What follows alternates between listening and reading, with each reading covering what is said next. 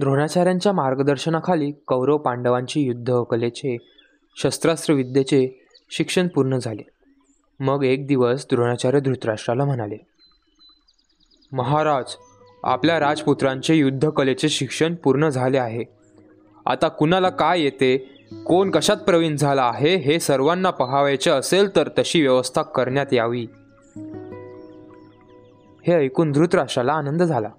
मग त्याच्या आज्ञेनुसार विदुराने नगराबाहेर एक विस्तीर्ण प्रेक्षागृह तयार केले. ते सर्व दृष्टींनी सुशोभित करण्यात आले. मग ठरलेल्या दिवशी राजपुरुष आचार्य मंत्री कुंती गांधारी व इतर राजस्त्रिया प्रजाजन राजपुत्रांचे युद्धकलेतील कौशल्य पाहण्यासाठी प्रेक्षागृहात जमा झाले होते. सारे प्रेक्षागृह लोकांनी तुडुंब भरले होते. आता कोणता राजपुत्र कोणते कौशल्य दाखवतो? याकडे सर्वांचे लक्ष होते. मग संकेत करताच एक एक राजपुत्र द्रोणाचार्यांना वंदन करून रंगमंचावर येऊन आपापले नैपुण्य दाखवू लागला. तेव्हा प्रत्येक वेळी छान छान शाब्बास भले बहादर असे प्रोत्साहनाचे शब्द प्रेक्षागृहात उमटू लागले. त्यानंतर भीम आणि दुर्योधन आपली गदा फिरवीत मंचावर आले. त्यावेळी काही लोक भीमाचा जय जयकार करू लागले तर काही दुर्योधनाचा. मग भीम आणि दुर्योधन यांचे गदा युद्ध सुरू झाले. त्या दोघांच्यात इतकी वीरश्री संचारली होती की जणू ते प्रत्यक्ष रणांगणावरच युद्ध करीत आहेत असे वाटत होते. त्यांच्या गदांच्या खनखनाटांनी व गर्जनांनी सारे प्रेक्षागृह दणानून गेले. अत्यंत त्वेषाने दोघे लढत होते. आता या प्रात्यक्षिकांचे रूपांतर प्रत्यक्ष युद्धात होऊन हे दोघे एकमेकांचा घात सुद्धा करतील अशी भीती द्रोणाचार्यांना वाटू लागली. म्हणून त्यांच्याच आज्ञेने अश्वत्थामा त्या दोघांच्या मध्ये पडला व त्याने त्या दोघांना बाजूला केले. यानंतर सुवर्णाचे चिलखत घातलेला अर्जुन धनुष्यबाण घेऊन पुढे आला. द्रोणाचार्यांना वंदन करून तो मंचावर चढला. त्यावेळी साऱ्या प्रेक्षागृहाने त्याच्या नावाचा जय जयकार केला. त्याने आपले शस्त्रास्त्र कौशल्य दाखविण्यास सुरुवात केली. त्याने अग्नेयास्त्राने अग्नी निर्माण केला व पुन्हा नष्ट केला. मग वायवास्त्राने वादळ निर्माण केले. मेघास्त्राचा प्रयोग करून आकाशाचा आकाशात मेघ निर्माण केले. यानंतर त्याने लक्षवेधाचेही काही प्रयोग केले. निरनिराळ्या अंगामधून अर्जुनाने इतर सर्व राजपुत्रांपेक्षा अधिक नैपुण्य दाखवले. त्यामुळे आनंदित झालेले लोक त्याचे एकसारखे कौतुक करू लागले. कुंतीच्या डोळ्यात आनंदाश्रू आले. भीष्मांनी व कृपाचार्यांनी आनंदाने माला डोलाविल्या. द्रोणाचार्यांच्या आनंदाला तर पारावर नव्हता. अर्जुनाचे हे सर्वत्र होत असलेले कौतुक ऐकून दुर्योधन मात्र मत्सराने जळू लागला. दुर्गुणी माणसाला गुणवान माणूस आवडत नाही हेच खरे. दुर्योधनाला अर्जुनाचे ते कौतुक मुळीच सहन झाले नाही. तो आपल्या भावांसह पुढे येऊन अर्जुनाची निंदा करू लागला. द्रोणाचार्यांनी लगेच त्याला दूर केले.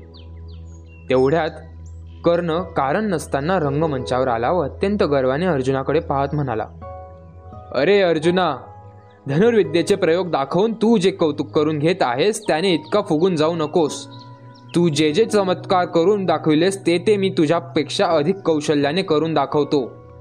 पाहा तुझी नसती घमेंड नको. असे बोलून कर्णाने अर्जुनाला दाखवले.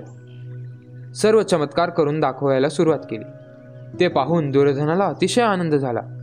तो कर्णाचे अभिनंदन करून म्हणाला कर्णा हे कुरुराज्य स्वतःचे समजून त्याचा तू उपभोग घे.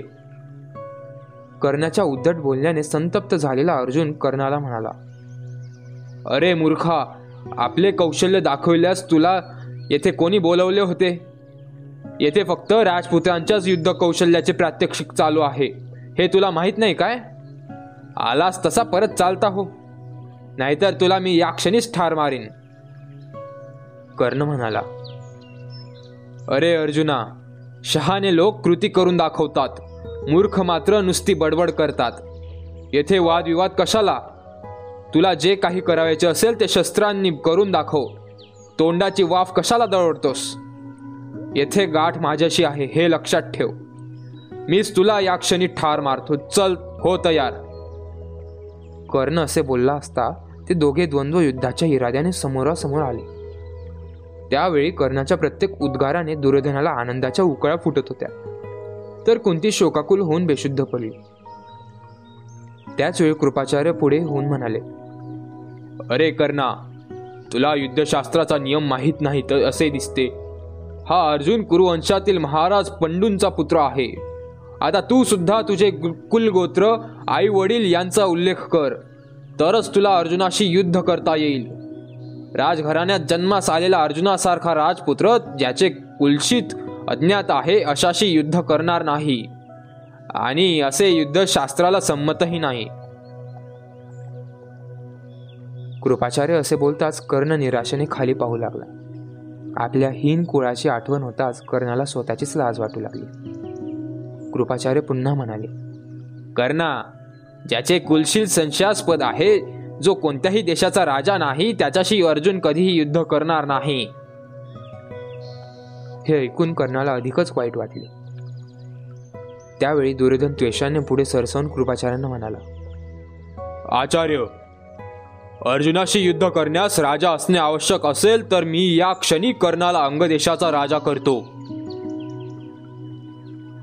असे म्हणून त्याने कर्णाला राज्याभिषेकही केला. दुर्योधनाच्या या कृतीमुळे कर्णाला अतिशय आनंद झाला. तो दुर्योधनाला आलिंगन देऊन म्हणाला दुर्योधना माझ्यावर तुझे अनंत उपकार आहेत रे. आता माझ्या शेवटच्या श्वासापर्यंत मी तुझा मित्र राहीन. कर्ण आणि अर्जुन यांचे द्वंद्व युद्ध आता होणार असाच रंग दिसू लागला. त्याचवेळी कर्णाचा वृद्ध पिता अधिरथ सारथी तेथे आला. त्याला पाहताच कर्णाने हातातील धनुष्यबाण टाकून आपले मस्तक त्याच्या पायावर ठेवले. त्यानेही बाळा बाळा कर्णा असे म्हणून कर्णाला पोटाशी धरले. त्यावरून भीमाला कळले की हा कर्ण हा सुतपुत्र आहे. तो कर्णाला म्हणाला अरे कर्णा अंगदेशाचे राज्य करण्याची तुझी योग्यता नाही. म्हणून धनुष्य टाकून दे व हातात चाबूक घेऊन रथ हाकण्याचा आपला पिढीजात उद्योग कर. तू सुतपुत्र असल्यामुळे अर्जुनाच्या हातून मरण्याच्या योग्यतेचा नाही. तेव्हा दुर्योधन क्रोधाने म्हणाला भीमा तुझे हे बोलणे योग्य नाही. वीर आणि नद्या यांचे मोठेपण त्यांच्या जन्मावरून ठरत नाही तर ते त्यांच्या पराक्रमाने व वेगाने ठरते. कर्ण हा अंगदेशाचा राजा आहे. हे ज्याला मान्य नसेल त्याने माझ्याशी युद्ध करावे. हे भांडण विकोपाला जाऊ लागले पण तेवढ्यात सूर्यास्त झाला. त्यामुळे सारे खाई तिथेच थांबले. सर्व लोक आपापल्या घरी निघून गेले. कर्णासारखा मित्र मिळाल्याने दुर्योधनाला आनंद झाला. या पा प्रात्यक्षिकाच्या प्रसंगाने भावी महायुद्धाची ठिणगीच पडली.